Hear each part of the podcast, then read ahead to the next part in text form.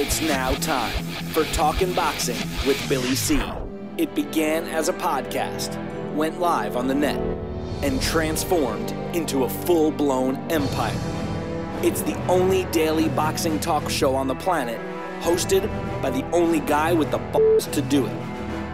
Many have stepped into the ring, many have tried to take the belt, and one by one, they've fallen. Another victim of the undisputed heavyweight champion of Boxing Talk Radio. Talking Boxing with Billy C is on now. My style is impetuous, my defense is impregnable, and I'm just ferocious. I want your heart.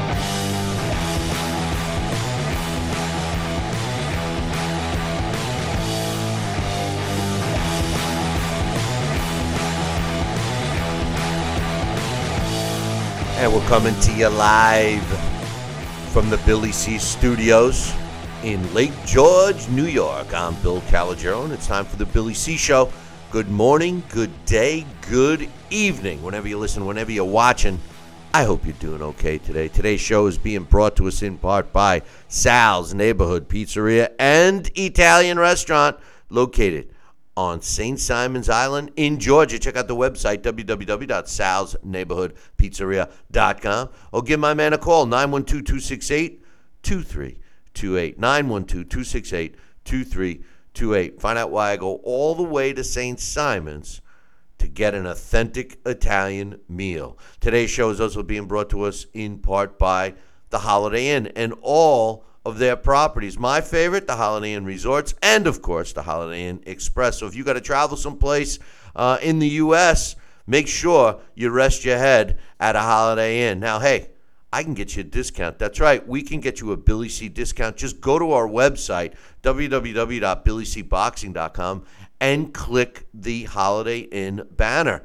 It'll uh, get you a discount, or you can call our toll free number, 844 603 0364. 844 603 0364. And finally, today's show is being brought to us in part by you guessed it, my book, Tom Molyneux, From Bondage to Baddest Man on the Planet, is available right now where all good books are sold. You can get a copy of this book by going to barnesandnoble.com or amazon.com.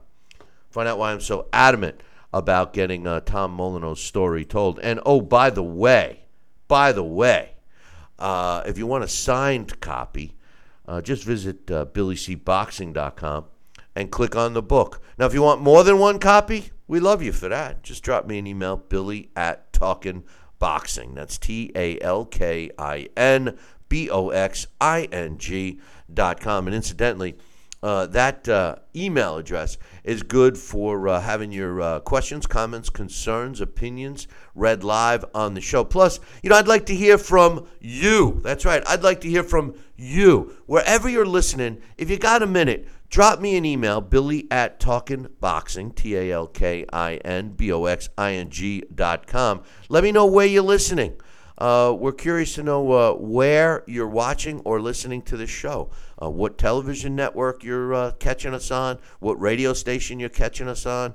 Uh, if you're watching us on uh, YouTube or listening through a podcast, whatever, it will be very helpful. For, so if you could take a minute and drop us an email, just let us know where you're watching or listening from. we'd appreciate it. And speaking of uh, listening, I want to give a shout out uh, to a couple of our uh, affiliates. Uh, WGIG in Brunswick, Georgia. Uh, thanks for listening to us uh, on the radio dial. And don't forget, my man George and the crew over at WSMN 1590 in Nashua. So we're pretty happy with all of our affiliates, but we kind of got a little close relationship with WGIG and WSMN. Um, coming up a little bit later on this show, we got Boxing Hall of Famer Larry Hazzard scheduled to join us, and I got some questions for him uh, concerning uh, the fights from last week. We also got uh, the blast from the past. Uh, former light heavyweight contender James Scott. Uh, Alex will uh, be talking to me and you about James Scott uh, and uh, why he was such a uh, a figure that uh, just I tell you what, it's etched in my mind. He's etched in my mind, and he just passed away a couple weeks ago. So uh, uh, we'll be talking about him. I got some other boxing news to chat about. We got an email to read, um, but first, as been the case these last several weeks, we got an update. We got an update on the fight we all want to see. Nah, it's not Triple G against Canelo. Uh, it's Anthony Joshua against Deontay Wilder, arguably the two top uh, heavyweights in the world today, uh, hands down. I would say uh, that's my opinion. Um, yesterday we talked about it. Uh, we did get some comments from people that was saying that they've lost interest, and, and this was one thing that. Um, you know, we talked about yesterday the, the, the fact that the drag out process um, is uh, is turning people away. You know, it's like the same old song and dance in this sport. But thanks to our UK correspondent, Johnston, he gave me uh, some latest news on this situation. And um, Eddie Hearn, uh, Matchroom uh, Boxing, um, uh, made some comments. And, and the bottom line is they have said that the first fight, because we all know that there's going to be a two fight deal, all right? But the first fight will definitely take place in the UK. And no, the money isn't going to make a difference. Anthony Joshua has made it very clear to everyone around him that not only does he want to fight Deontay Wilder next, next, but he wants to fight in the UK. And he said, I don't care about the money because uh, apparently some of the negotiations going back and forth, the more money, more money, more money would be in Anthony Joshua's pocket if he chose to fight Deontay Wilder on U.S. soil. And Anthony Joshua, true to his word, because he has been saying this all along, he said, It ain't about the money. It's about fighting the best. I want to fight Deontay Wilder. I want to shut him up, and I want to do it in front of the UK fans who have supported him since day one. I'll get you some quotes. But first, I got to get this guy's opinion joining me from St. Simon's Island. And hopefully, he doesn't have a stack full of notes for me today. Is uh, Sal, Sal Rocky Cenicola. Sal, what's your thoughts, man? I mean, it's kind of, whether it's all just BS or not, it, it's kind of it's kind of a pleasure to listen that it ain't about the money. No, well, that's just that's just it. I mean, when you look at the passion and the purpose and the cause, as far as what one fighter believes in his heart of hearts uh, for the sport of boxing and for his own greatness and his level of being an elitist, I mean, it, it, it says it all. That's a that's a lot of fuel for the fire, and uh, of course, the money will follow. Remember the old saying, "Do what you love, and the money will come." Something like that. But anyway, um, I'll tell you what, it's, it's refreshing, it's great, and this has been a saga that's been dragging out a little longer than we would really care to see. And uh, you made reference before we went on air. Uh, you know, it's it's it's it's it's true. There's there's people losing losing uh, interest if they keep doing what they're doing. Yeah, and it's already uh, started to happen, you know. And and you know, boxing has a tendency to push fans away you know, here we are. We've been in a clearly, uh, whether the naysayers want to admit it or not, but we're clearly in a resurgence in the sport. Absolutely. It's been going on for two years. It seems to be getting better and better. Uh, the fighters are willing to step in uh, the ring and fight the, the bigger fights quicker. Um, it's it's a pleasure, and because of that, and because in a sense the the fans that are coming back or or the the sport creating new fans they don't want to get tied into this marination BS you know? And uh, the truth of the matter is is is the sport of boxing specifically the big names have to be careful about that Sal. You know they they don't want to push these fans away. You know they want to welcome them and continue to grow the fan base which has been you know it shrunk over the last uh, several years and we're in a resurgence now. You don't want to lose that momentum, right? No, definitely, definitely not. And you you said it. We're in a resurgence, and you know what? We're starting to see fighters wanting to challenge themselves again, and that's how they fight the best. The best fight the best, and they they seek to be the the the elite, the number one, and and that's that's a great incentive when the fighters are looking to fight the best. Well, that's what the sport uh, really is about. Let's get some uh, uh, quotes. And again, I want to thank my man Johnston. And you could catch his uh, column up on BillyCBoxing.com. Um, you know, all uh, discussed was ba- bottom line Deontay Wilder, Anthony Joshua. Joshua's willing to take uh, less money to fight Wilder in the UK. Hearn said and this and I quote, he says, One thing is absolutely certain. AJ wants to fight Wilder next. He's made that clear to all of us. He also feels that after talking to his trainer, Rob McCracken, uh, who's also his manager, that this fight should and must be delivered in the UK. One for the fans, and t- for two reasons. One for the fans, and two, uh, he feels that he's earned that right, which actually, Sal, we were talking about that yesterday. And, and I agree with, with that. Not not only do I like these two reasons, and I have some more quotes obviously, but not only do I like these two reasons that AJ is is mentioning publicly, I like the fact that I agree uh, with uh, that he earned it. I, I mean, you know how Team Wilder could even suggest that the first fight be in the in the uh, U.S uh, I, thought was kind of ridiculous. Well, you know, I think that there has to be a meeting of the minds and uh, ink to paper. And yeah, I, I, I could definitely see Joshua wanting and desiring and having it go in his favor to have the first fight in the UK. And uh, I, I don't have a hard time with that at all. Uh, and I think that uh, Deontay Wilder should rise to the occasion go in there like a thief in the night and say, "Hey, I'm gonna no no no no uh, nothing disrespectful on that level. Just go in there, rip it apart, go in there and do the best he can, and come away uh, as he intends to be a victor. And you know that's that's that's how you do it. You just rise to the occasion. You're in another man's backyard, and you just disclose and dispose and do what you got to do to win. And uh, I mean that's the mentality mindset. I'm not saying that's exactly what's going to happen, but uh, I think that uh, the first fight in the UK could be definitely valid and uh, should be a, a, good thing for uh, Joshua to want to continue to pursue. Just like it could be also a good thing here in the United States, the first fight. But I think uh, it's natural. We were talking about it to see the first fight in the UK.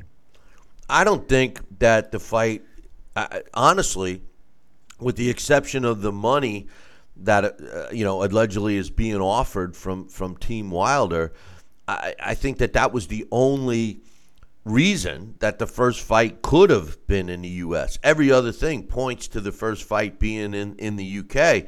I mean, I agree with AJ that he's definitely earned it. Uh, you know, if you want to do a belt count, he's got more belts, um, which, you know, we all hate that term, but it's true. Uh, and the other thing is, he's a bigger name. And, and the fact that he wants to repay his fan base, that's important, uh, not only to the fan base, but to the sport. That's the one knock that I've had on, uh, you know, big uh, uh fighters in, in the past, you know, big draw fighters, uh, pay per view type fighters, whatever. Um, you know, they don't respect their fans that basically gave them the lifestyle that they live right now, you know, and, and it seems that Anthony Joshua – uh, does recognize that and respects it. Uh, the rest of the quotes from Eddie Hearn says, uh, uh although there have been uh, talks that are continuing ongoing with Alexander Povetkin's team because he's our mandatory opponent for the WBA version of the titles. Uh, if it's not Wilder, it'll most certainly be Povetkin, which will be our next fight, which is also a tough fight. We'll see how the conversations go, but I'd say we've got another three weeks to go. So, in other words, they're going to drag this out three weeks. And I've said all along, personally, I think that uh, um, the Povetkin fight is actually a tougher fight for, for Anthony Joshua because he seems to have trouble fighting the shorter guys. Uh, Eddie Hearn went on to say a lot of it depends on Wilder's attitude towards it all. Uh, certainly, we don't have a problem if Wilder uh, was to win the fight. Doing a second one in America, he would have had earned the right. Uh, Wilder has boxed in Sheffield before. He's agreed to box in Russia for uh, four million dollars. Uh, and and as you recall, that was the fight against Povetkin, and Povetkin allegedly test positive for performance enhancing drugs, which they later found out was false. And then Deontay hopped on a plane and, and ran with his tail between his legs back to the U.S. Never fought and never made that money, uh, at least in the ring. Uh, he says when we sat down, it seemed a, a, little bit weird to be traveling to the U.S. Uh, for a fight of this magnitude with so much on the line as a fighter, Anthony Joshua doesn't care where the fight is. He doesn't know uh, enough about the game. But Rob was like, why go to America? There's a difference in going uh, when it's the money. It's it's not life changing. Um, this money is. He's, he says yes, fighting in the UK is an advantage, but Anthony Joshua genuinely is thinking more of the fans in his decision. How many would we be able to get in America? Maybe six to ten thousand fans, which I think is a BS statement. That's a uh, you know any any arena that they staged a fight here in the U.S. will clearly uh, fill up. All right. It, the problem is is that we don't generally have fights in arenas that seat more than twenty uh, people. So uh, that's the issue. I, I, think that they're they're making a mistake here. I think they're just making it seem uh, a lot less. He says AJ said, Is that it? When you're dealing with 90,000, he's talking about having it in uh, the UK, and he could bring an undisputed champ to Britain. Uh, AJ is uh, generally interested in that kind of stuff. The old saying about how you have to go to America to make it big, I don't see that happening anymore. Uh, that's not in AJ's mind. I think Rob uh, Rob McCracken is feeling uh, as an ex-fighter, you should fight for these belts on your turf. There was an interview with AJ did after his last fight that's been played back a few times, and he basically says uh, for years and years British fighters had to go to America for the big fights.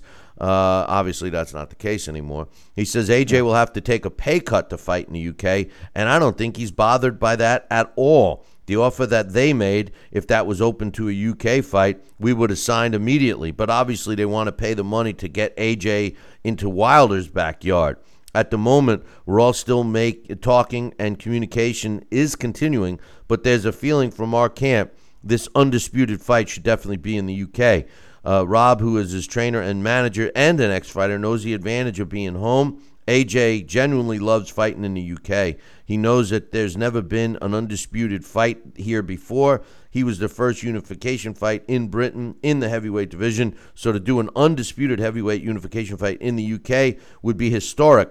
But whether Wilder's team feels the same, like I said, those talks are still ongoing. But that's the general feeling from Anthony Joshua and his manager slash trainer Rob McCracken. Uh, the question is, uh, will uh, this fight uh, come to tuition, and will it take place uh, in the UK? I think for all the reasons that Eddie Hearn has mentioned here, Sal, I agree. Um, I think that the first fight should be in the UK. I don't think that uh, Deontay Wilder uh, should be making any uh, type of demands at this point. He's got a simple decision to make. Do I want to fight Anthony Joshua? If I do, I have to go to. Uh, um, uh, he says, I, I, I know you. I, I, dropped you for a second. He said, you know, bottom line is uh, Deontay Wilder has to make the decision. Does he want to go to the UK and fight Anthony Joshua? Does he want to fight Anthony Joshua now? If he does, he's got to go to the UK. If not, tell him no, and let's both move on. What's your thoughts? Well, I think uh, you know, like I said, if the two fighters want to fight each other, truly fight each other, everything else is secondary, and uh, getting in the ring uh, should be the the paramount goal that uh, that these two guys should have. And it could you validate a reason why uh, they could bring it to the United States? Well, you could rationalize and spit it any way you want it. But you know, I'm sure Anthony Joshua, as much as he has claimed in the past that he'd love to fight in the U.S., I, I feel for this fight, I, I he'll probably feel like a jinx if it does. You know, and and because. Uh, it may not go his way. Who knows? But the bottom line is, you know, it, it does make a little more sense uh, and you could, like I said, this fight will be a winner no matter where it is. They could meet in the middle of the ocean on a cruise liner, and, and hey, that's an idea. Uh, and have have a, a, ring built on a boat in between. Um, but the bottom line is, I think uh, it's natural uh, to have it in the UK. You'll have a sold out stadium. You'll have uh, the fanfare. You'll have uh, it'll just be like it always is in the UK, a big event, not just a boxing match. You know, I, I, I had said, and I, uh, once again, I want to thank our UK correspondent for getting us the breaking news here. It's not on any other site. I'm sure it will be during the show. Um, but uh, uh, the truth of the matter is, is I think that this fight, the magnitude of this fight, and we've been talking about this and beating this fight to death, Sal. We, we really have. I mean, let's be real. Um, but the truth of the matter is, is I think that this fight deserves to be in front of a huge live audience. I know the pay per view dollars are important, and I know that they're, they're going to do very well with pay per view. But in the in the large scope of things, I think the energy and excitement level that 90,000 fans bring to a fight elevates the fight. And I think that it or it also has a tendency to bring out the best in both fighters. Uh, you know, I'm not suggesting that a small venue might not uh, produce a, a, fighter giving it his all or, or giving it her all. Uh, but I tell you what, and you know, and you've said it yourself, Sal. There's nothing like getting the people that are behind you uh, in a live atmosphere, cheering, and you as a fighter in that ring. I know you try to block it out and focus on who's in front of you, but you, you got to admit it it's there, and and you gotta admit that it, it gets your juices going. I see you. Sal's already smiling because he's going. You're damn right. I want to make a comeback yeah, right, now, you know, right now. You know. Where's that 45 year old? Yeah, exactly. Yeah. Well, too bad you're what 15 years older than him. But anyway, go ahead. What's your thoughts on that? Number. It's a number. if you can count me out, you can count my age. That's right. But I mean, Hello. you know, don't you think that it means it, it, that it, it make, brings a, a different uh, uh, atmosphere? It's a whole, let me tell you something. You were so right on there. You know, when, when I would fight and I'd have either uh, three, four hundred people uh, from from Bergen County, New Jersey, showing up in Atlantic City on three buses. Uh, I mean, come on, you know, and I hear them in the Sands Casino or the Convention Center or uh, whatever wherever venue I was fighting in you know it, it's electrifying. And you cannot you don't you you do not want to let your fans down and you're to give it your all. And you know who's in the crowd there rooting for you. And the same thing you know you sell out ice world or totowa uh, or some other stadium or some other venue and you know you have a great fan support. It always feels good. Hey same thing you know and then when i fight a contender in his hometown when i had to go to the the old Daisy Theater for for Robert Choo Choo Dixon. It was a ten round war, main event. It was a great fight. Uh, and you know, they were. I had nobody. I just had. I had Don Turner in my corner. I had. Uh, uh, I think it was. Uh, uh, Don Turner, J.J. Johnson, and uh, and Johnny Torres in my corner, and my uncle also came along for the fight. He was my only fan there, and I heard everybody in the in the stadium, and that fed my fire too, saying "Send the Yankee home in a box," you know, and all this stuff, and and rooting and booing me and everything else. Well, that got my juices going too, because the ultimate thing is I just love to fight, and, and but uh, yes, it does make a difference when you have a fanfare, you have that energy, you have the atmosphere electrifying you and and and and respecting you and being there to support you, yeah, come on, it's it's like hey, when I say it's we, it's we, and you know it, it's it's funny, but it, it does feel like you have you have a lot of people that you're going to fight for and with, and not just for yourself. Hey, listen, uh, we're going to take a short break, and when we come back, um, I got another reason uh, why this fight should be in the UK and why Anthony Joshua is more of a common name in the sport than Deontay Wilder, unfortunately for Deontay, and it's coming from an email. So uh, don't go nowhere. Billy C will be right back. Check out BillyCBoxing.com now or feel the wrath of the mighty mustache. Oh, that hurts. Why you do That's my face. I hate you. I hate you. That's BillyCBoxing.com. Consider this your warning. Now back to Billy C. Interact with the show at BillyCBoxing.com. And uh, we're back. You're watching and listening to the Billy C Show. Glad you could be with us. Hey, don't forget, man, we're looking for uh, you. That's right. We're looking for you wherever you're watching or listening to this show to just take a second. You know, I know you're busy. I know you're busy, busy, busy, but take a second and uh, drop me an email. I'm I'm really trying to find uh, where uh, you're watching or listening the show. So if you could just take a minute, I'd appreciate it. Just drop me an email, billy at Talkin' Boxing. That's T A L K I N B O X I N G dot com. We're just curious to find out what television networks, what radio stations, if you're watching uh, uh, on a simulcast, if you're watching on YouTube or a podcast, whatever, um, we need to know. So uh, drop us an email. I mean, I have the statistics, but I want to hear from you uh, directly. So, anyway, um, I got an email that I want to read, Sal, because it it kind of blends right in to what we're talking about. And in case you're joining us late, uh, the new word on the curb is that uh, uh, Anthony Joshua does not care about making uh, almost $10 million more uh, for fighting in the U.S. Uh, he wants to fight in the U.K.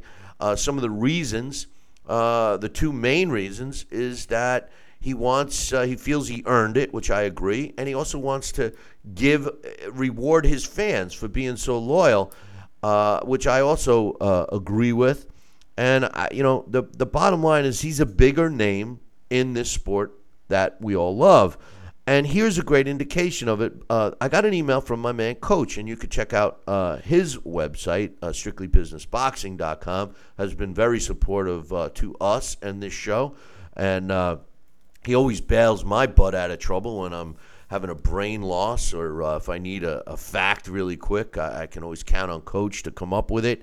Uh, but uh, he dropped me an email. He says, Hey, Billy C., how about Anthony Joshua going to the NBA playoff game? Joshua executed a nifty give and go as Steph Curry wrapped up his warm ups prior to game four of the NBA Western Conference Finals at Oakland's Oracle Arena uh, somebody has to wake up Team Wilder. Now the point here uh, is that, and and I wish somebody would should have woke up uh, Steph Curry too, because uh, uh, the uh, the his team, the Clippers, right, lost. So it was Clippers, right? Yeah, yeah, I'm pretty sure. I'm not a huge. Uh, basketball uh, guy, but uh, in any event, they lost to Houston, I believe. But uh, they definitely lost to Houston. I know that. Um, here's the thing, Sal. You know, here's Anthony Joshua in California, by the way, and he's attending an NBA game. And he obviously, if coach saw it, he's getting TV time. And it just goes to show you that he's a more popular boxing figure than Deontay Wilder, who's a U.S. guy. Not only is Deontay Wilder a, a U.S. fighter, he's a heavyweight champion. And when you say things because you're forced, like Deontay Wilder is, to promote himself, I, am going to kill some. I want to kill somebody in the ring. What happens is sponsors and uh, and potential uh, advertisers and supporters they stay away, man. They distance themselves from you. Look what happened with, with Mike Tyson and Pepsi after he's like, I, I want to eat your children's. You know, we better we better get away from this guy. Yeah, yeah, we, we, we need to get Yeah, we need to get away from this guy. You know, and and, and you know here we got. Anthony Joshua's got all these sponsorship deals, and uh, you know he's he's sitting in here, and he's he's in L.A., he's getting uh, you know cheering and everything else. And Deontay Wilder has been he's he's doing his best impression of a mime lately because he hasn't said anything. What's your thoughts?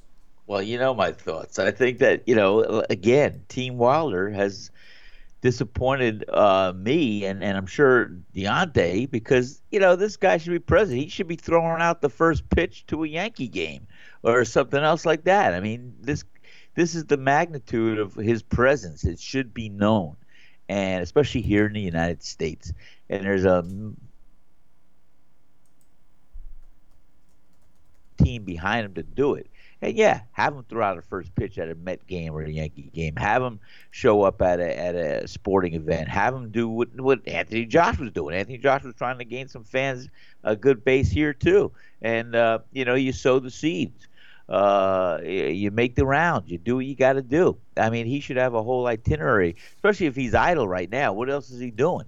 Uh, he could be flying and showing up and doing whatever he's got to do. He could be doing commercials. He could be doing a lot of things. He's got to have, you know, the management team and agents behind him to make this happen. Well, so he is a household name. I mean, that, that, that's it. I mean, he's a heavyweight champion of the world, one of the belts. Okay, uh, you know, and and to be out there and to to have your name in in the the press and to have your name and face uh, uh, being able to be identified and recognized, uh, you know, is a big thing. I think, and I think that'll help, you know, just build the momentum and popularity and and everything else going forward.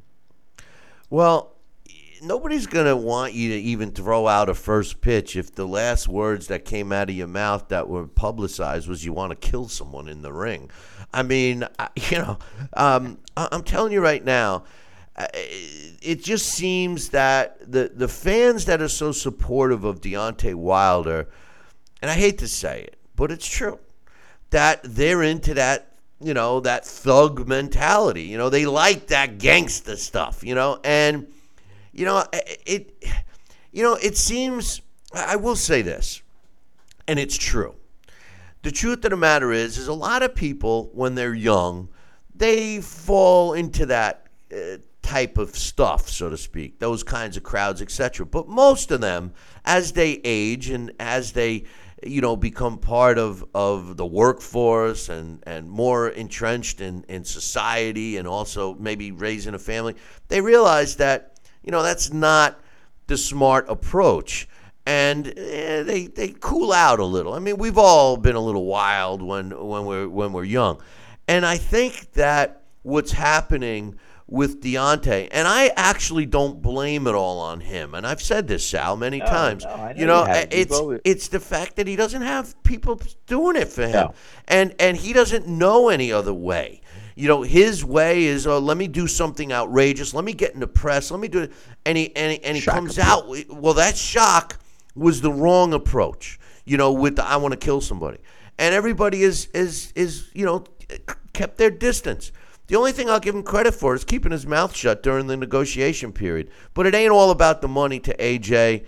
And uh, you know, as a matter of fact, Anthony Joshua uh, is doing a U.S. tour. He is he is uh, becoming more popular here in the states. You know, oh, he is. So and and I think he always was. I think more people know Anthony Joshua than Deontay Wilder right here in the states, Sal. Well, you know, again, I, I just think that uh, Deontay Wilder needs to have some positive marketing behind him, and and uh, get the get the get him, himself uh, in a position to be uh, at an event and, and say something nice or say or do something. He's got to he's got to come up with something to market himself. And, and just because I want to see this guy succeed, not only in this fight, that fight but he is a success in the in the boxing world, but he's later on in life, and he's doing it now. Maybe he maybe he donates to charities. Maybe he does a fundraiser. Maybe he does things like this. He's a humanitarian. I don't know, but uh, they should see that that side and uh, try to uh, promote it for him because you know? I think he's a decent guy, and I'm not a thug, and I like Deontay Wilder, and I, I'm a big fan of his. I know you are. I know you are. I know you are, but that's not going to help Deontay. You know, uh, uh, Deontay needs more help than uh, Sal Cenicola being his fan. I, you know, the the truth of the matter is, is um, you know, I, I, I see, just like I said yesterday, I see this fight getting dragged on, and you know, I, my my my big question is, let's just say that Deontay Wilder fights Dominic Breazeale next, and Anthony Joshua fights Alexander Povetkin next. And let's say that Anthony Joshua is similar to his last two fights, wins uh, somewhat of a boring decision uh, over Povetkin, maybe even controversial because he does have trouble over uh, you know, with with smaller fighters. And Deontay Wilder knocks out Dominic Breazeale in, in dramatic fashion, similar to what he did with Luis Ortiz. I think My- he would. Okay, well, I, I think that Breazeale is a tough opponent for, for Wilder. I really do. But let me ask you this, you know, uh, Mr. Fan, Mr. Wilder fanboy. Uh, let me ask you this: Do you think if that scenario unfolded just the way I described, that it would add value to Deontay Wilder? I think that would add value later after he fights uh, Anthony Joshua. That's a good bout to have. But like I said, I think both camps would be foolish if they're going to jeopardize the millions of dollars and this title belt uh, from being exchanged between these two guys right now. This should be the front foremost fight on each other's minds because there's too much at risk, too many variables that can occur and happen that will negate or ever allow this fight to happen if they do not sign, seal, and deliver it right now. I, you know the game, Bill. It's not. There's no guarantees of tomorrow. So, you know, the bottom line is, I think that's a great fight. I would like to see that fight, uh, uh, but I do think that the the biggest fight that we can generate right now, that they could generate for us and the fan base, is to have the showdown between Anthony Joshua and Deontay Wilder. That's that's the only fight I want to see. I got you, and and and me too, and and most fans. But I don't think. I don't think the it'll hurt him. Well, I don't think it'll help him. That's the, the point I'm getting No. at. Is why risk it? You know, I've said all along that my, my uh, that that the is best the price. the best the best scenario really financially safety et cetera et cetera et cetera would be for uh, these guys to get together fight sign a three fight agreement where the first fight is Anthony Joshua against Deontay Wilder in England, okay, or or I yeah in England, okay, and um, the second fight could be a fight of both of their choices, whoever it may be against, because whoever lost the first fight needs to get a win. And then the third fight to take place in America, regardless, and, and have the stipulation in the contract that win, lose, or draw, that they are going to do the two fights, the first one in the UK and the second one in America. Win, lose, or draw with any of the three fights, even the, the one in between.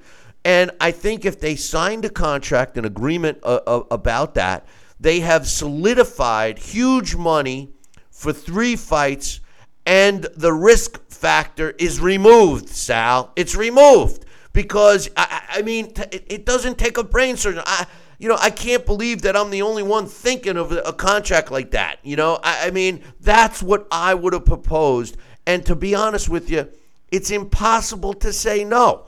It's like uh, what we like to say it's an offer he couldn't refuse. I mean, I just think that that's the way to go with this case. What's your thoughts, real quick? I got to take a break. Okay, I think it's a great thought. I, I, I could tell you stayed at another Holiday Inn Express last night, and I'll tell you what, I would uh, welcome a scenario like that. I think it's uh, I think it's perfect.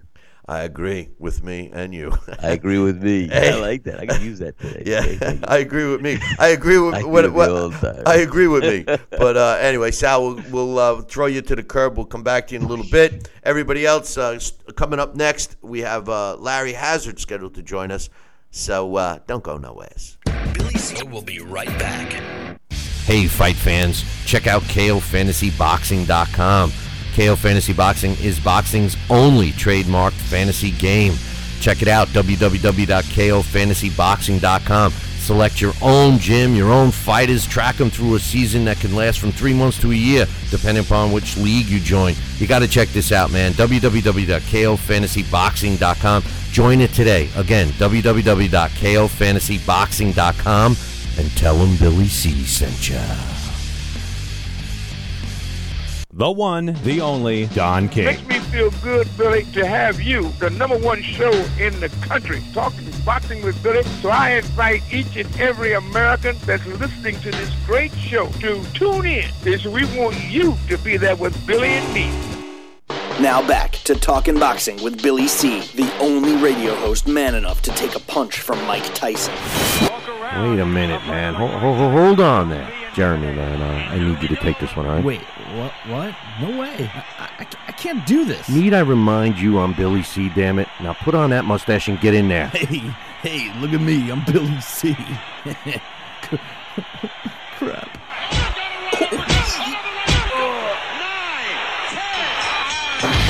Undisputed heavyweight champion of boxing talk radio. It's Talking Boxing with Billy C. Now back to Billy C. Interact with the show at billycboxing.com.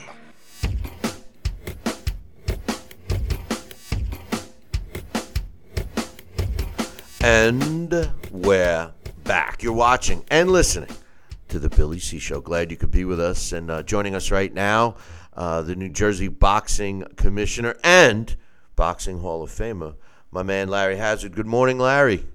Hey, good morning. How you, How you doing? Good, man. I'm doing. I'm, I'm doing good today. Um, uh, let's get right into it. Uh, let's talk about the uh, uh, Adonis Stevenson Badou Jack fight. Um, first and foremost, I, I, I loved the fight, uh, or at least the second half of the fight. I, I don't understand. I, I actually scored the fight 115, 113 for, for Badou Jack, but it was so close. I, I'm not calling it a robbery by any stretch of the imagination. I, I think it it was a draw, so I don't have a problem there at all. Uh, what I have a problem with, and I'm sure you've seen this many, many times, I think it's the most ridiculous game plan to come up with by giving up, purposely giving up rounds. Uh, to to try to win in the second half of the fight, maybe uh, by knockout or, or hoping that your opponent runs out of gas or whatever. Because if you can't pull the KO, you risk not only losing the fight, but end up what happened to uh, Badou Jack. What was your thoughts on that game plan by uh, Lou Del Valle? Well, I don't think that's good. I don't think it's a good game plan because, especially when you look at the rules of the sport. First off, you're gambling too much. Let's say you're going to give up the first half of the fight. And then as you begin to come on, okay, the first half of the fight would be like five or six rounds. So let's just go into the fifth round. You're into the fifth round. Uh, you've pretty much given up the first half. You you've lost the first four rounds, so to speak. And I'm gonna keep it very basic. All of a sudden now, um, you start to come on, round five, round six, and even round seven. But you're still behind by two or three points because you intentionally gave up the first half. Now you get an accidental cut, and the fight has to be stopped. Well, you've lost the fight right there because you gave away the fight. Okay, not not taking into consideration that in a fight anything could happen. So you um, experience now an accidental headbutt, and the fight has to be stopped. Well, championship rules, we go four rounds, it's a legitimate fight. So the fight's over. You've already lost. That's number one. And number two, um, who gives up anything in boxing? You know, when you're in shape, you're in condition, you go out there to win, man. You go out to win from the first sound of that bell. There's, to me, that's the most ridiculous strategy there is. You don't give up anything in a fight. You know, that's like, okay, we're to sacrifice, okay, so that we can win the the war. You just don't sacrifice. You don't do that. Boxing is war, man. You know, you you go out round one, you want to win every round, and you should be in condition to go the championship distance.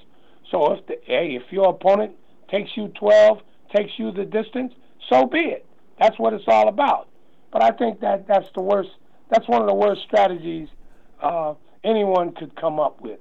And I don't have a problem with making some adjustments as you go along. You know, um, well, you know, maybe you have to kind of ease off in this round. You might hurt your hand or whatever. That's all a part of strategy. But to intentionally go out with a game plan that we're going to give up four or five rounds and then we're going to uh, come on and win the fight, I think that's ridiculous.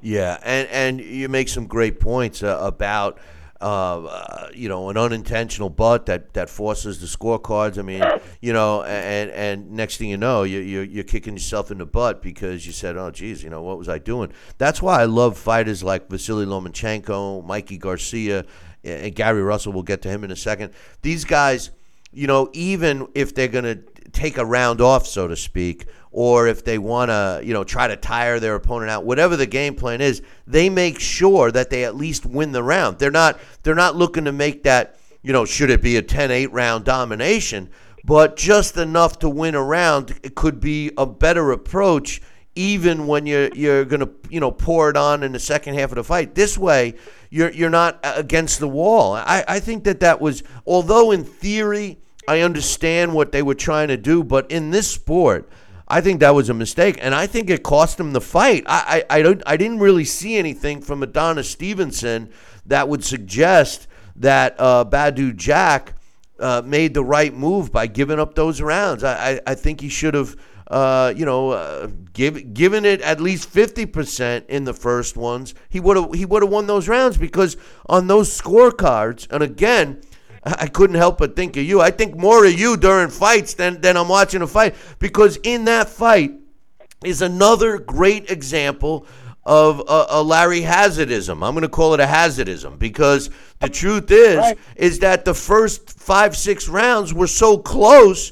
You know, you give it the nod to Stevenson, but those second half of that fight Badou Jack battered Stevenson, and at the end we end up with two two scores of even when realistically the fight wasn't even. And and once again, and you're going to hear it from me until I start to see it. Either way you look at it, either way you look at it, and I'm, and I'm like you on this. I agree with you 100% that it was uh, Badou because of his second half performance he made it very close. He did, luckily. But you're not going to tell me that the rounds in which he won, and which I thought he won big, were equal to the close rounds and deserving of the same score of a 10 9. That is ridiculous. In a 10 point must system. That is ridiculous. You're going to tell me that not one or possibly two of those Badou rounds, because he had the big rounds. The big rounds were uh, Badou's rounds, okay? And you're not going to tell me that at least one or two of those rounds could not have been 10-8 without a knockdown. And you know what really else? You know what else really galls me? I'm going to tell you what really galls me. If you're going to have people doing a job then they should be well versed in what they're doing. Okay? Now, I got a lot of respect for Steve Farhood, who has never been a judge, by the way, who's never gone through the rudiments or seminars and learning about real judging. He misled the public by stating, telling the public, well, you know, round has to be 10 9 without a knockdown. Okay, he actually said something to that I'm paraphrasing, okay? Well, that's misinforming the public because you're starting out already with a with a public that thinks that they know all about scoring and everything else, and you have a captive audience being on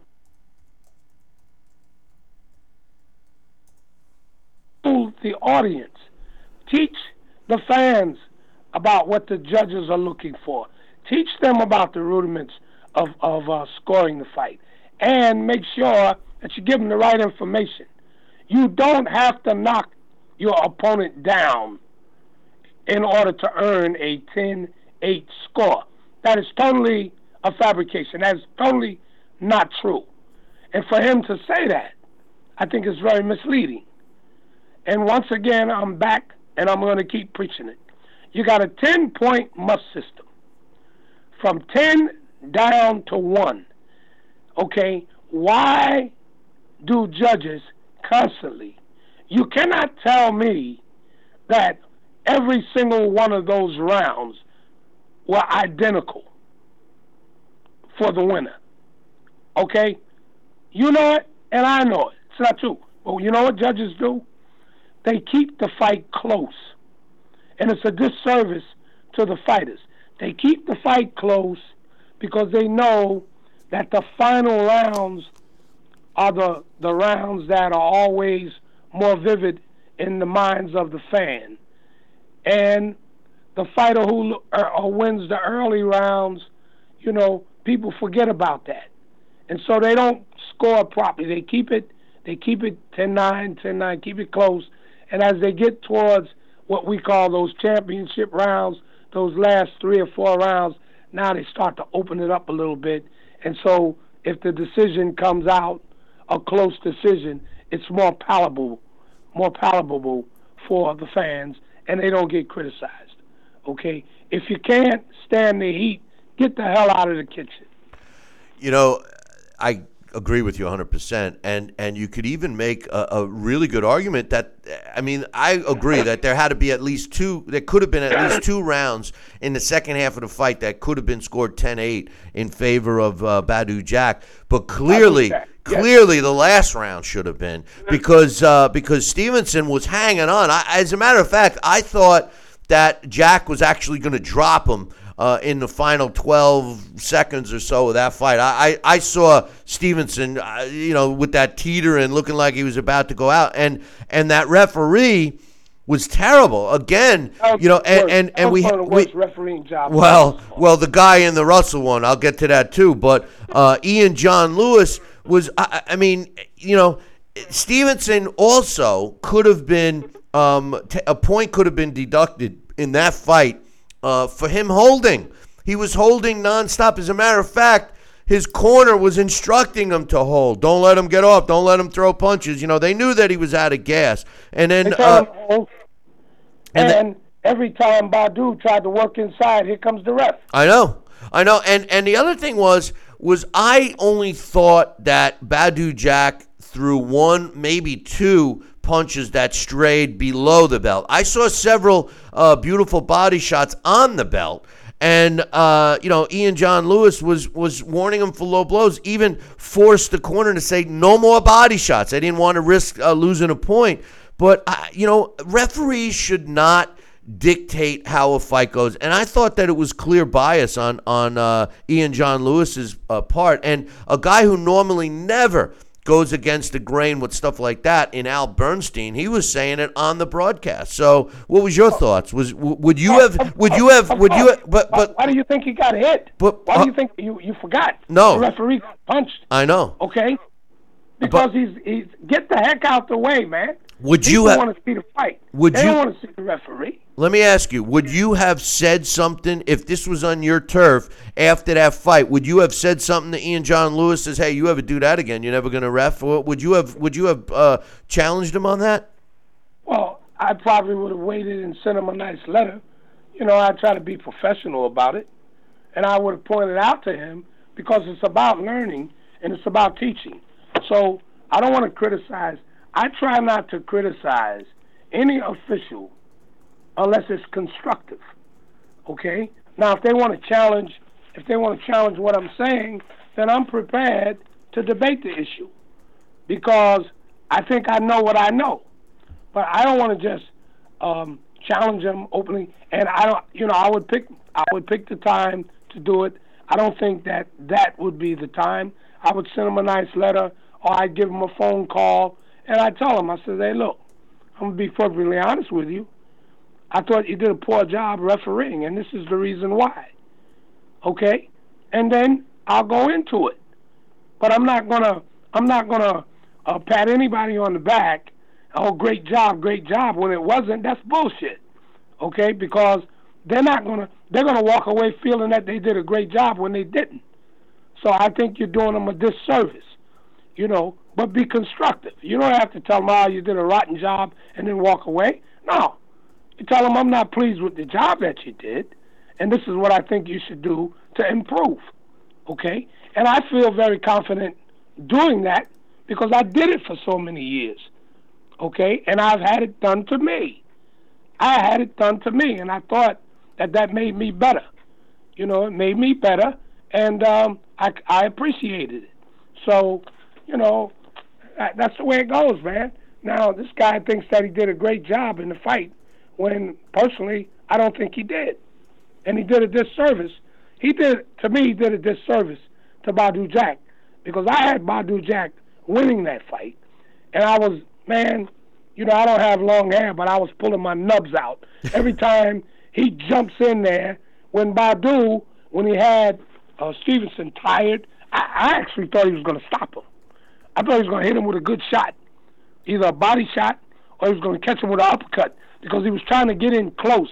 And every time he got in close, here comes the referee. I said, well, he's taking the fight away from him. Yeah, he's taking his fight. He's taking what he was trying to do away. But uh, the the fight that I enjoyed uh, a hell of a lot was was the uh, Gary Ru- Gary Russell Jr. against JoJo Diaz fight. Man, was I impressed with with with Russell. I've always liked Gary Russell Jr. However, I did actually pick JoJo Diaz because I thought that he was going to be too big and strong uh, for for Russell. And and Russell you know, he's he's been protected uh, pretty well. But man, did he impress me? He was clearly the smaller guy. He took some hellacious body shots from JoJo Diaz, and yet he maintained his punch output, his movement, that blazing speed, speed kills. Um, what was your thoughts on on his performance? Well, I agree with you 100%. But I I I thought that Russell would win. But you know what my knock on Russell is?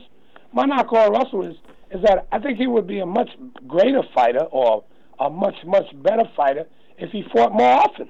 Right. You don't see the guy. You know, here's a diamond that nobody wants to let shine. This guy is very talented. Okay, uh, he seems to be well conditioned. You know, when he fights, you know, I don't see him. You know, he doesn't he doesn't dog it. Okay, and he knows his way around the ring. But I think that if they fought him a little bit more. We don't see him what once or twice. I don't even know if you see him. Does he fight twice a year? Once a year.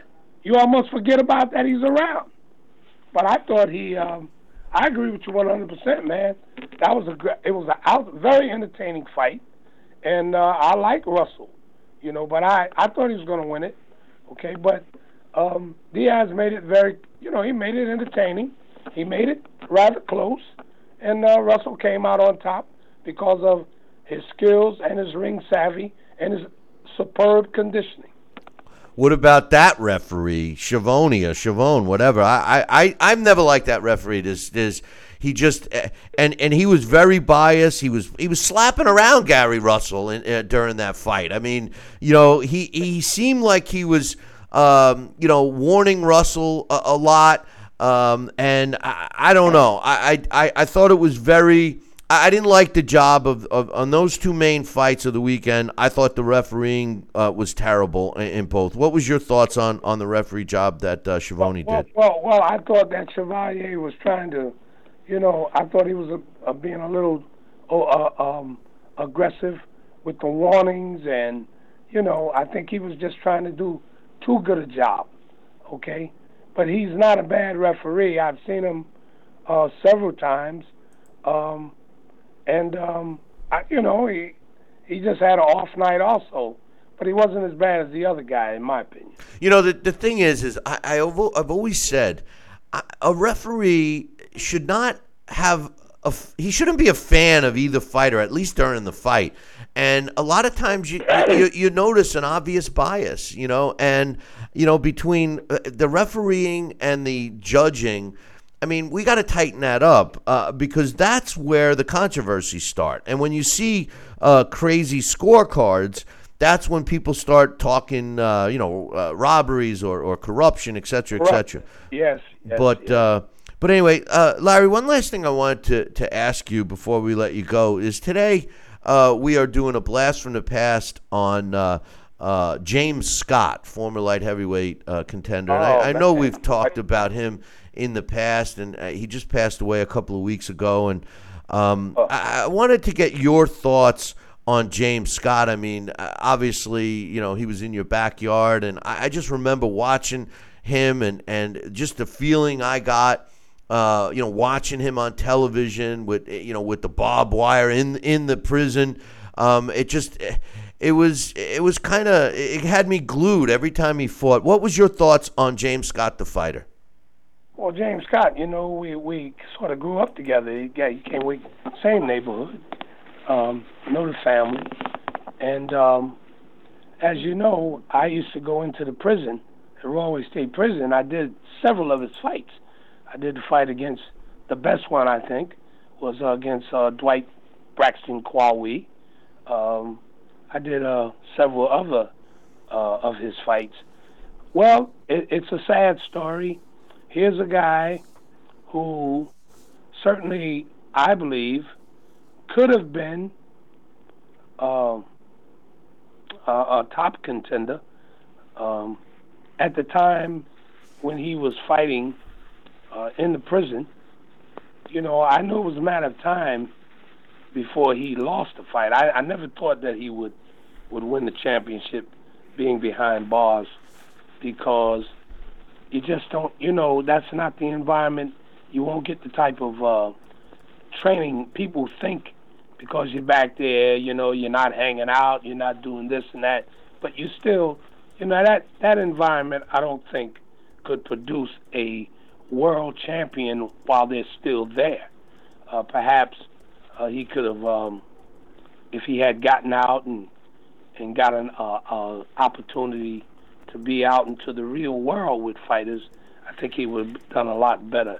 But it's it's kind of a sad story because here's a person who I think could have used boxing at some point in his life to turn his life around, you know, but you know, situation was what it was.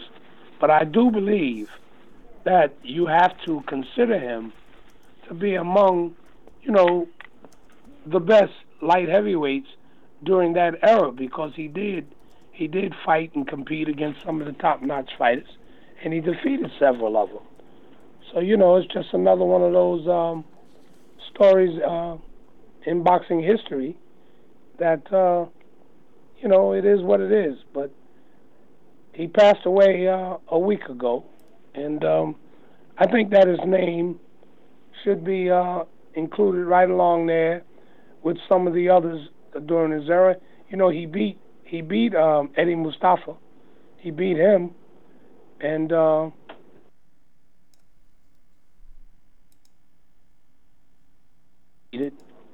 um, that's about it on James Scott. You know. Yeah, it's uh, it was a shame, um, you know, the the course that he chose, but uh, uh, was an exciting yeah. fighter. And then once he did lose, that was basically the end. They they didn't give him uh, uh, anymore. And and one quick question. Um, do they still have? I mean, during his time, and I'm, I'm jumping the gun because we'll be talking about this uh, in the next segment. But they used to have like prison champions and, and, and actual you know fights all the time. Do they still do that in the in the prison system, uh, or has you know the prisons become so violent that they don't uh, promote e- even you know any kind of uh, uh, organized uh, you know boxing, fighting, whatever? Well, they don't do it anymore in New Jersey. And of course, it became pretty um, well known with James Scott. That's where the focus on boxing in the prisons kind of, you know, snowballed. But I don't know of any uh, programs anywhere else. And as far as prison champions, you know, they used to have most of the fights that took place in the uh, penal institutions were at the amateur level and we had many of them here in New Jersey. I used to go in and out all the time, you know, and there were several guys who would have been, if they had the opportunity, would have been, you know, some outstanding talents uh, if they had had the opportunity to get out of the prison and continue um, the boxing their boxing careers. But what happened, you know, the politics start to come in to a lot of that, especially when the television, you start showing it on television, you know, there's all kinds of politics that um, start to come out of that. But as far as boxing is concerned, you know, that if if you had a program, if those programs, you know, would continue in the prisons, I think that, uh, you know, you you could get some some real talents uh, coming out of there if they could, you know, have the opportunity to continue once they came out. So right now, there's no more boxing activities here in New Jersey unless it's somewhere else.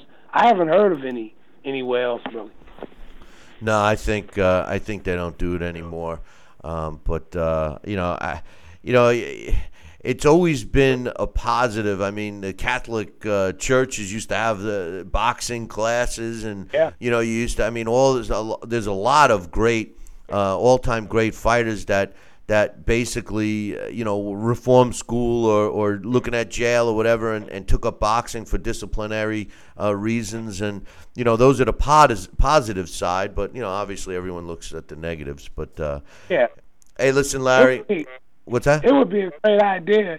Wouldn't it be a great idea if they, um, at some point, brought boxing into the interscholastic sports, you know, in the school system? You know, they always offer that excuse about insurance. My gosh, they got football, you know, where kids are, you know, the chances of um, CTE and all of that, other brain injuries. You know, boxing in many ways is much safer. Oh, st- a much it's safer competition it's- than football. it's st- it's st- statistically proven that it's safer. I I I went through this whole thing uh, uh, a couple of years ago with the the the, the stats suggesting you know uh, real quickly boxing. I got to take a break here, Larry, but boxing. You're taught to avoid the, the, the punch. In football, you're launching yourself. But you know, with today's school, they are it is making a comeback on a collegiate level. Uh, but in, in today's school, the parents are to blame because they it, everybody it's a participation. Everybody gets a trophy. Why does this one get a game ball and my kid didn't? How come my kid's on the bench? He's there to have fun, and the coach is like, "We're here to win," you know. But uh, uh, you know, you can't have uh, you can't just be all fun and games in boxing and. You know, mom and dad thinks uh, they, they have the wrong approach because they never did it. It's the same problem I have with the television execs who make the decisions whether they're going to take the fight on or not, and they don't even know boxing. You know, boxing needs boxing people to run it, Larry, just like all the other sports. It's the only sport that all you need is a couple of bucks and you're in. You know, you know that. But uh, uh, in any event, hey, listen, enjoy the long weekend, and uh, we'll look forward to you next week, brother. Okay, Billy. All right, take care. Okay. That's uh, my man Larry Hazzard giving us his thoughts. Uh, before I take a quick break here, I want to give a uh, shout out. Uh, we have a uh, super chat from my man Matt, and uh, Matt says Triple G Canelo rematch is going to be announced next week. We'll see. We'll see what happens. I I, I hope I hope they do fight. To be honest, but we will take a short break, and when we come back, Alex Papali and I will be doing our blast from the past. Uh, don't go anywhere. I'll be back in two. Billy C will be right back. Part of the Billy C Boxing Network. Check out BillyCBoxing.com now or feel the wrath of the mighty mustache. Oh, that hurts. Why are you doing that to my face? I hate you. I hate you. That's BillyCBoxing.com. Consider this your warning. Now back to Talking Boxing with Billy C. He may not have an Excellence in Broadcasting award, but the night's still young. And he's got martinis. So you never know what may be by morning. It's Talking Boxing with Billy C. Talking boxing with Billy C. Now back to Billy, C. Interact with the show at BillyCBoxing.com.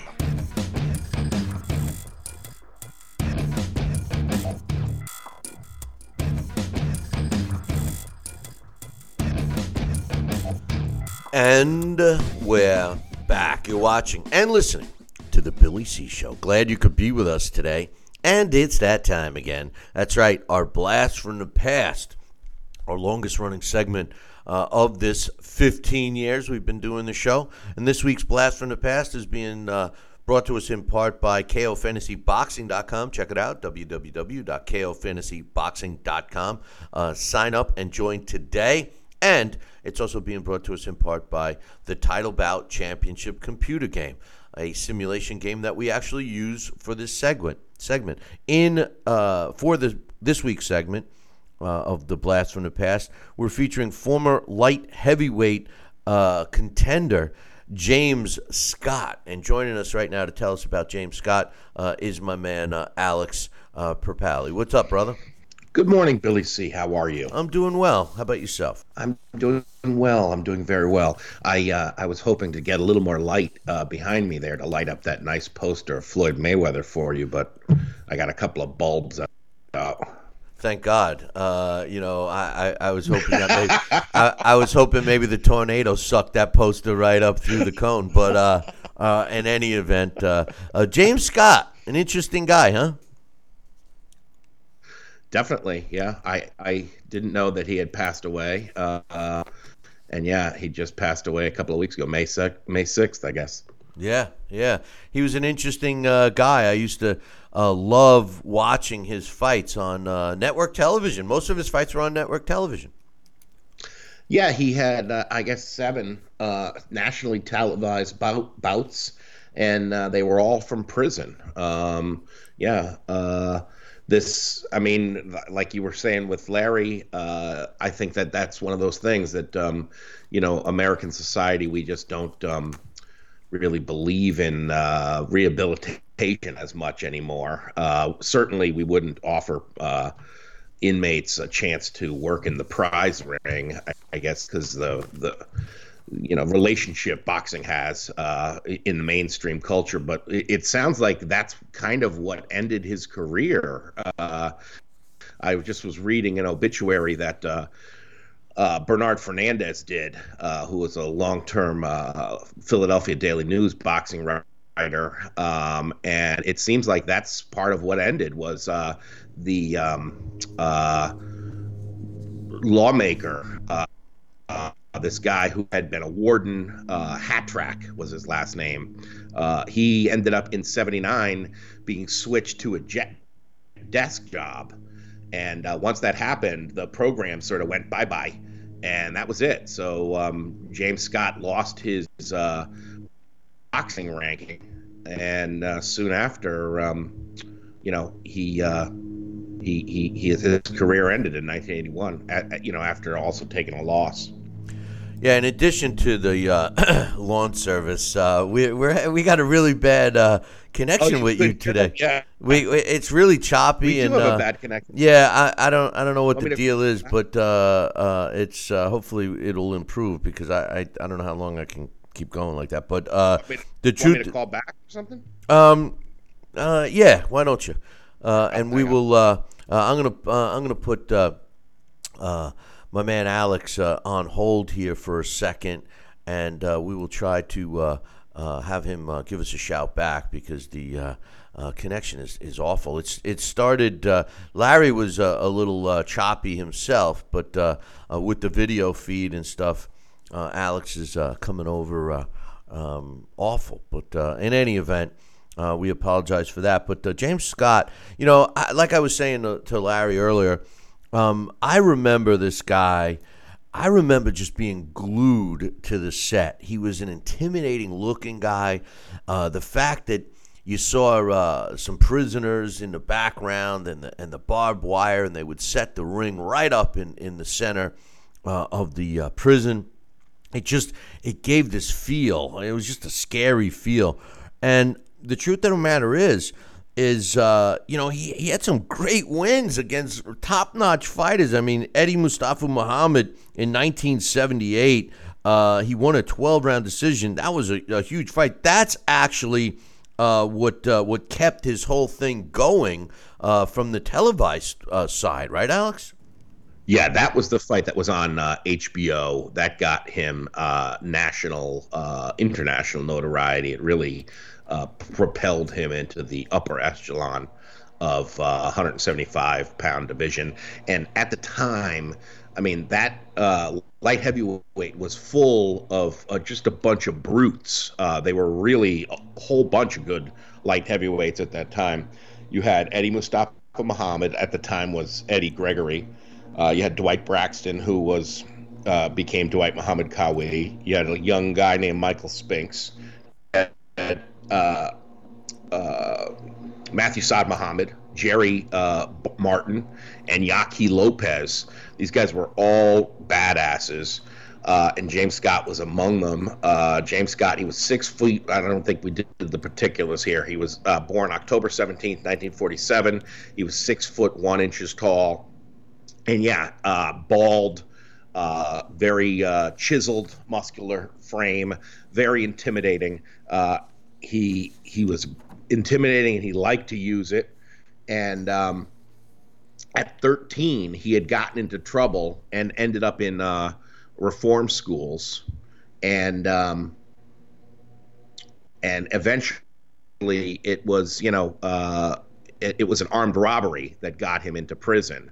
Uh, he was released on on parole and um, ended up in Miami, where he he had started boxing in prison, and uh, once he started boxing in Miami. There was a parole violation, and they hauled him back to uh, New Jersey, where he went back to Rahway, and that's where he ended up having those pro fights. And you're right, HBO actually came right to Rahway State Prison to broadcast that fight. You know, the uh, one of the things about uh, uh James Scott uh, that people may not know is that he, it's not like he started out boxing and got into trouble and, and started a, a, a you know his uh, in and out of, of, prison. I'll get to that a little bit later. But uh, while he was in jail, uh, serving uh, uh, you know his time, he met up with former middleweight contender and a fighter that I always liked. I mean, I thought this kid had uh, one of the best uh, left hooks in, in the business, but he too uh, couldn't keep out of trouble in Rubin Hurricane Carter. And they used to let these guys spar and, and fight each other and stuff, and nobody. Uh, could uh, uh, last, you know, more than one round with Rubin Hurricane Carter, and not only did James Scott last one, he lasted three, and apparently uh, he was only uh, one of two or three other prisoners that ever were able to last three rounds with Rubin Hurricane Carter, and that actually got him into the sport. So he was kind of self taught with the uh, help of uh, uh, Carter. So I mean, here's a guy that really didn't even have uh, an amateur background, and and you know was successful way beyond uh, what the expectations must have been. Absolutely, and I think it's fascinating because it seems like it's almost like it's it's their it's its own little world of prison boxing, and uh, and that did come to fruition uh, in that um, in the final fight of his career. What you and um, and Larry were mentioning. Uh, against uh, Dwight Braxton, uh, who became Dwight Muhammad Qawi, who was also uh, had been an inmate at Rahway. So there was sort of, you know, that was a um, a prison intra prison rivalry. You know, the guy who had gone off, left prison, become a professional boxer, was coming back, and in that fight. Got fought against uh, type. He wasn't the you know marauding, aggressive, uh, fighter that he usually was. He was more of a contemplative. Uh, he tried to box. He was very defensive. I think he was worried about Braxton's power, and uh, he ended up losing a decision. But that night of the uh, the win over Eddie Mustafa Muhammad. Uh, um, that uh, Harold Lederman there was there and was one of the official judges, and Harold Lederman later talked to Bernard Fernandez, and he called James Scott, one of the greatest 175 pounders I've ever seen in my life. That night, I guess he just uh, looked incredible uh, and really did uh, hand um, Eddie Gregory quite a uh, beating. He had some uh, big wins over some, uh, like you mentioned, some top contenders of the time. Eddie Mustafa Muhammad really put him on the map. Uh, but uh, Richie Kates was a 35 and 4 fighter that he uh, stopped in the 10th and final round. Uh, Bunny Johnson was a uh, talented fighter. He fought him, uh, stopped him in 7 of 10. Bunny had a record of 52 11 in 1. he also fought Ennio Cometti, who was 30 wins, 4 losses, and 3 draws. I mean, all these guys that he fought uh, from the prison, with the exception of one, were all uh, rated fighters. Uh, Jimmy Celestine, Yaqui Lopez, uh, I believe Yaqui Lopez is a Hall of Famer. Uh, Jerry Martin, he lost to. Uh, David Lee Royster is the only easy fight. Uh, I think that he was handed in the prison. Uh, David Lee Royster went in with a 500 record, 15 and 15, with a couple of draws, and then his last uh, fight, Dwight Muhammad. Uh, so you know he didn't have uh, easy fights in prison, and um, you know. I, I mean, he, you know, they. I think he was doing better than they thought, and then they were wondering, "Geez, what's he? What's going to happen if this guy uh, gets a legitimate title shot?" And you know, I, I, I guess that was a concern, but uh, at the time the ratings were good, and uh, it was what it was, right?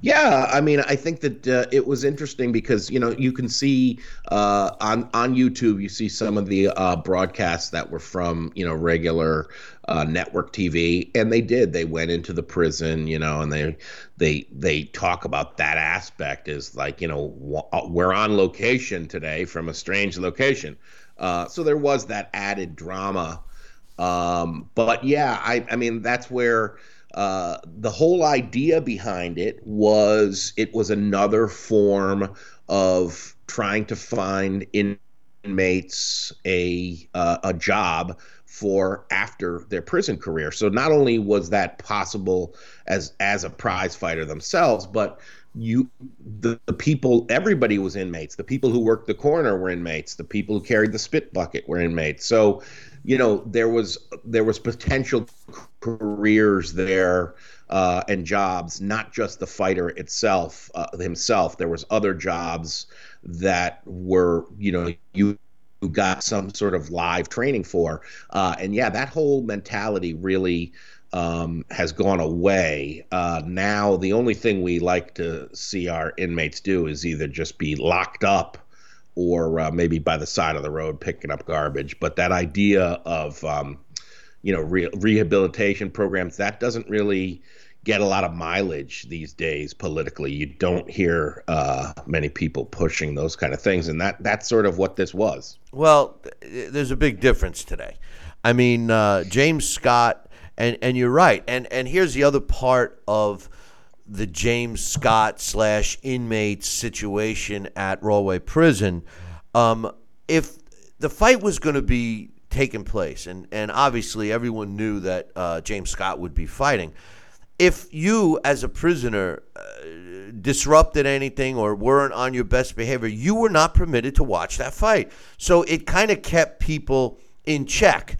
Um, I think what's happened, what's drastically happened uh, today in our prison system is the gang uh, introduction in the prison. Basically, they're uh, running their lives uh, in, in the prison society, in the prison world. And because it's become so violent, that they they limit these guys' interaction to try to keep order uh, within the prisons, and I think that that's one of the reasons that these types of programs uh, got kicked to the curb. You know, and it's not really I think it's I think it's the inmates' fault, the society. I, I I don't know if we need to put the blame on oh we should be worrying about rehabilitating them because they they're at an all time bad. I mean it's it's not like it it was. I listen, prisons are bad, Alex. I mean that's why you it's go to prison. at an all time bad. That's the uh, that's the Trump uh, line. Uh, pr- crime overall is down. Um, that's the American carnage. no, I'm talking about the um, prison. We we can forget, you know, the the crime rates what they're not arresting people for, but I'm talking about life in prison. And and I know several people who are who are COs and you know the lack of rights from the COs now. Uh, like like for example, I don't want to mention his name, but he was a prisoner, and we're totally off topic. But he was a prisoner that shot uh, two police officers in the late '70s. He became a political guy, um, was sentenced to life without parole, was actually uh, involved in another murder in California, which they let um, him get extradited back to New York because he was going to face, uh, you know, uh, life with uh, uh, no chance of parole. They just let him out.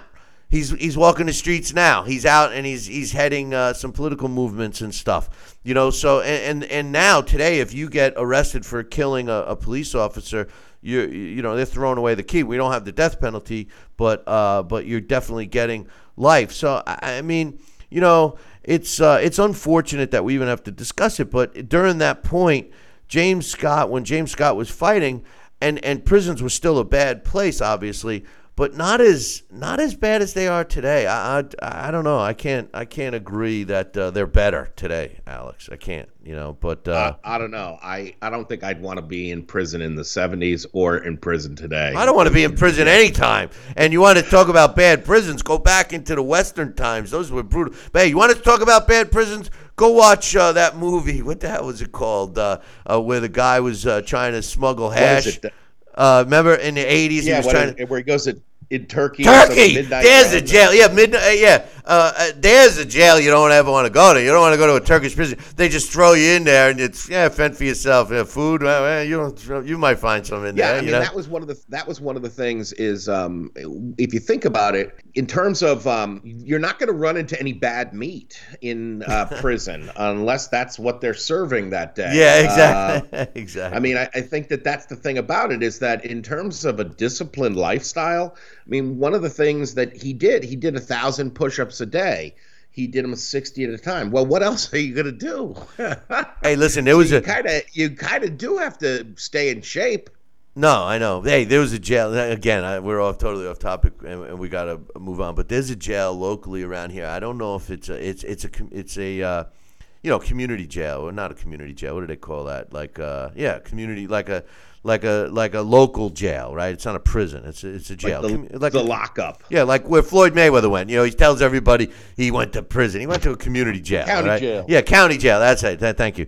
And um, by law, in the state of New York, they have to feed the inmates a certain level of, you know, nutrition. The foods have to be three meals a day. They have to be nutritional. Blah blah blah. So this particular warden has maintained that his food is uh, 100% meets all the criteria, except he takes it a step further. They put stuff in it to make it awful. Like, like that's the last thing you want to eat. And eh, like, you know, you have to be starving to eat this crap. And and and it's all within his rules. And he says, uh, "Yeah, we do it on purpose. You're in jail. You know, I mean, these inmates are complaining. They want better food. We're giving them everything that we're required to. But why should they be getting, you know, filet mignon? They're getting what they can nutritionally, and you know, they're going to suffer for it. And I laughed about that. But anyway, let's get back to James Scott. Uh, we are uh, running out of time. His fight against Yaqui Lopez. Yaqui Lopez had already fought for a world title um, going into that fight in 1979, hadn't he? Um, I you know I, I could do a quick check for you. Yeah, fights with um, Matthew Saad Muhammad. Um, he he had I don't know if this uh, he had the first fight with Matthew Saad Muhammad um, before he lost to James Scott. So he had lost that 11th round KO um, in in a real thriller against Matthew Saad Muhammad.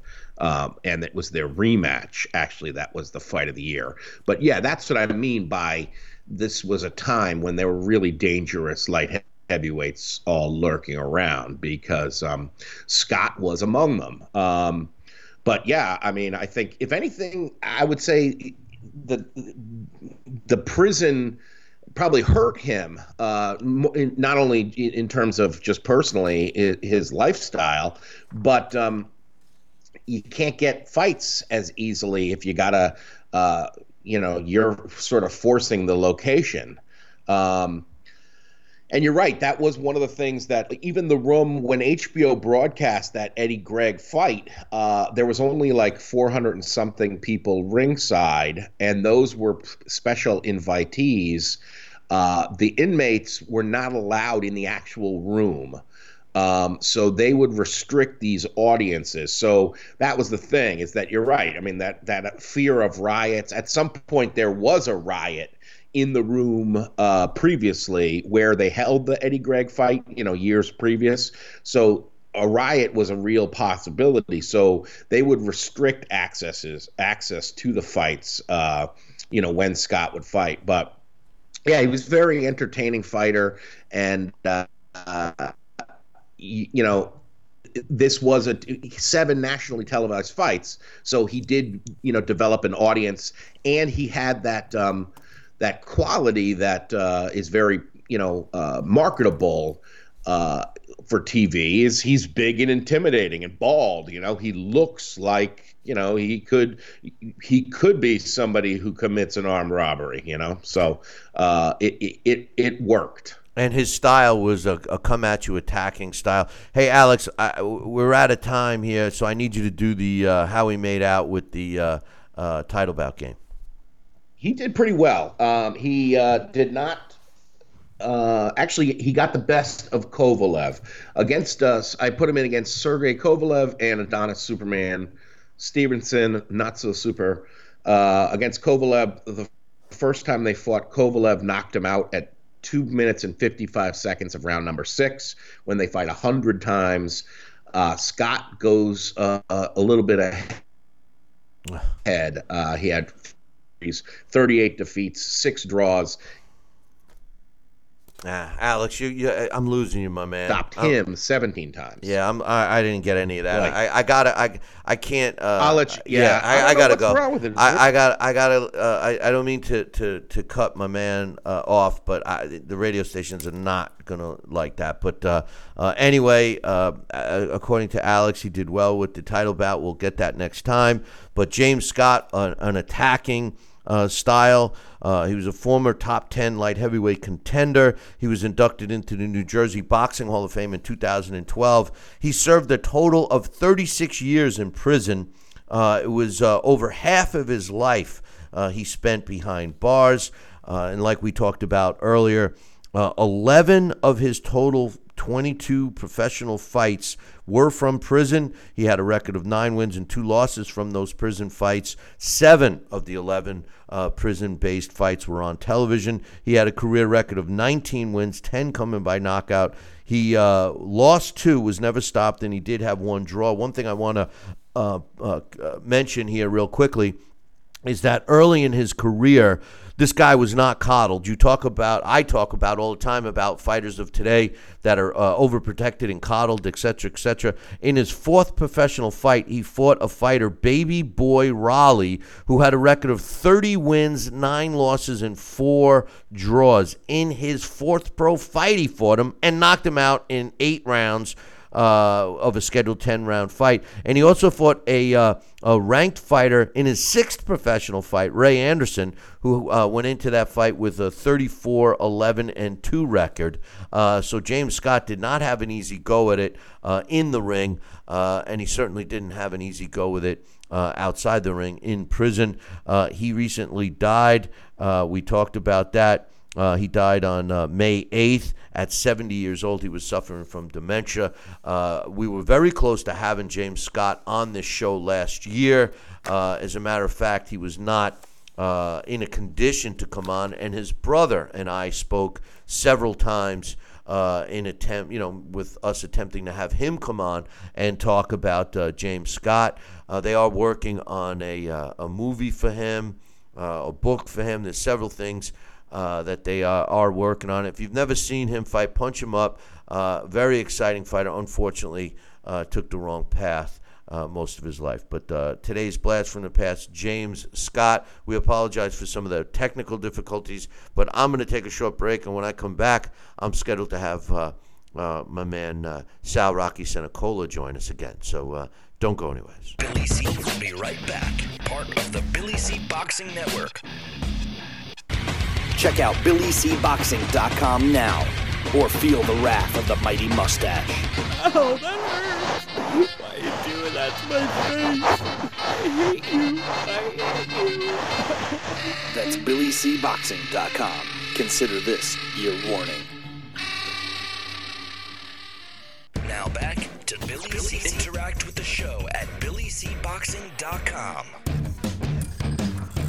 And we're back. You're watching and listening to the Billy C Show. Glad you could be with us. And uh, don't forget, uh, I'd like to hear from you. That's right, from you. You're, whoever's watching, whoever's listening, I want to hear from you. Wherever you're listening to this show, how you're listening, how you're watching, whether it's on a television network, whether it's on a radio dial, whether it's on uh, YouTube or the internet or, or a podcast take a minute and do me a favor. Drop us an email, billy at talkinboxing, T A L K I N B O X I N G dot com, and let me know how you get in the show. We're uh, curious to know uh, where you guys are, and uh, uh, it's uh, we might even, you know, I might even give out. Uh, uh, a random prize to somebody. So uh, if that's what's going to get you to invest a couple of minutes, do it, and then I'll uh, I'll pick somebody and give out something. But uh, joining me again is uh, my man Sal Rocky Cenicola, and uh, hopefully. you, we don't lose you here, Sal. But a couple of things I wanted to talk to you about um, as we wrap up here. first and foremost, we talked a little about it during the well, first thing I want to mention is uh, we were talking about jail and fighters fighting out of jail. Well, uh, uh, a uh, Celestino Caballero, Caballero was a, uh, a former two-time world champion. Uh, he uh, was sentenced, incarcerated uh, for five years due to drug trafficking. As soon as he retired a couple of years ago, he's been in jail for two years. They just let him out as to perform community service for the rest of his sentence. Uh, what's your thoughts on prisoners uh, fighting, you know, in organized uh, fights? Not that uh, Pe- the Pelichin uh, Caballero is, but what's your thoughts on that? Are you for it? Should they? Do you think they should do that or what? You know, I, I, I really have to give it a good thought here, and I'll tell you why. Because I remember, you know, growing up and seeing, and and, and while I was boxing myself, seeing uh, James Scott fight on TV uh, from the prison, and it was usually outdoors, I think, uh, in the stadium, and uh, and it was interesting to see. And I and I, I remember thinking back then, you know, is this really something that that uh, that I was welcoming, seeing seeing uh, somebody who's behind bars for a reason, having the uh, and I don't I don't know, Bill, if he was allowed to keep much of that money or something. I'm not sure. I remember hearing some different things about what the what the uh, sheriff purse was uh, was like, but uh, no, I, I I could see it having a positive effect. It's just that if you are penalized uh, and behind bars for a reason, uh, you know, maybe some of those luxuries that you're usually uh, that avail itself if you are a law-abiding citizen and that can come to you uh, maybe should not be allowed in prison. I I I'm, I got to really think and, and look at my heart of hearts there because I also do see the positive side. Right, it's kind of I, rehabilitative. Right, I, I think it's and, good. I think I think it's good. I think it keeps yeah. these guys uh, focused on other things. You know, well, and, and that's uh, true too. You know, so yeah, that's true too. Um, one of, a couple other things, uh, and and yeah. uh, you know we're we're running out of time here quickly here, uh, unfortunately. But uh, Sal and I were talking about this before we went on air. But it was announced uh, uh, late yesterday that Teddy Atlas is returning behind the mic. No, not with ESPN because he's ESPN made a blunder, in my opinion, by taking on this Mark Kriegel guy. He's terrible. But Teddy Atlas is joining. Barry Tompkins on a CBS Sports broadcast that's going to feature uh, Mike Lee, uh, the uh, light heavyweight, uh, coming up soon. It's also got a, a pretty decent undercard. Um, what's your thoughts, real quick? It's taking place June 8th. I mean, you know, Teddy got on my nerves, but I miss him. I miss him, and I think he and Barry Tompkins should make a good team. What do you think? I think he and Barry Tompkins will make an excellent team. I like Barry Tompkins. I think he, he calls it good. He's a good presence on uh, on camera and on the on air when he talks about fighting.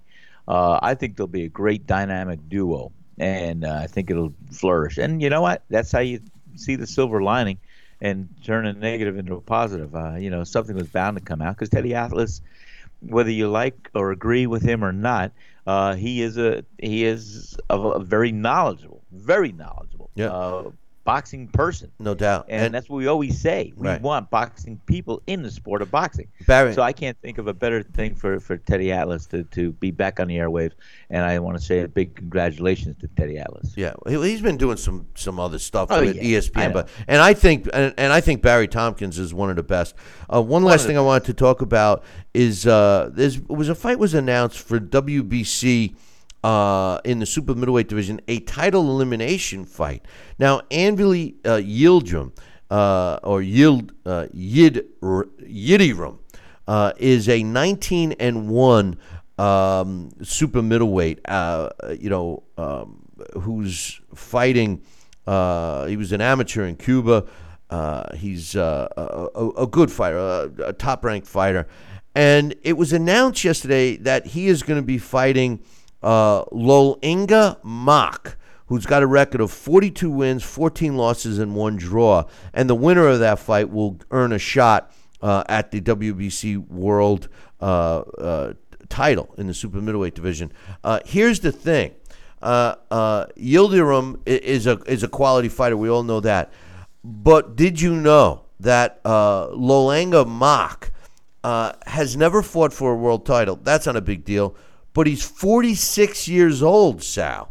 And not only is he 46, he's ranked number 21 at, in the world at the super middleweight division. But here's the thing, and I've been so critical of you know sanctioning bodies bringing up uh, a fighter uh, you know that's uh, beyond his prime let's say and you know they they come out of retirement and they're the sacrificial lamb and they're brought in and, and they took you know basically get a payday and take a beating for it but mock he's been a pro for 27 years, but his last 11 fights, Sal, going all the way back to 2015, and that was following uh, his last loss, which was against Eric Skoglund in 2013. He's rattled off 11 wins in a row uh, against good opposition. He's got wins over Luke Blackledge and Dmitry Chudinov, uh, Jorge Silver, to name a few. Um, I mean, what's your thoughts about a guy who's uh, you know advanced in years, but has been proven that he's good? I mean, he this is a typical guy who has earned his shot, Sal. Well, I love it. I mean, that's what we always say. You know, you got to climb the rungs of the rings of the ladder, and uh, what better way than to fight good opposition?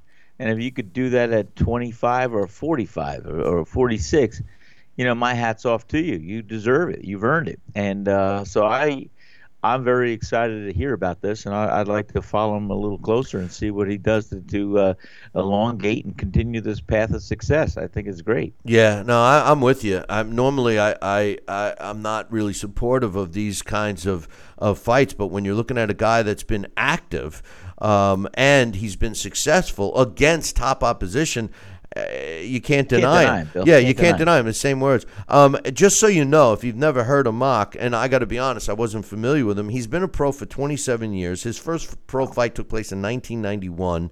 Um, he's had uh, uh, some successful wins.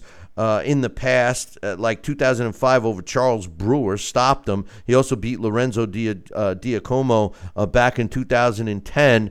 Um, he fought some big names that he came up short uh, in 2003 as a cruiserweight. As a cruiserweight. Now, this guy's a super middleweight. As a cruiserweight, he fought the fraud David Haye and was stopped. Uh, in 2004, uh, Mario Veit, which was a, a, a- top fighter uh, at light heavyweight, he went to went to uh, full distance and lost the decision.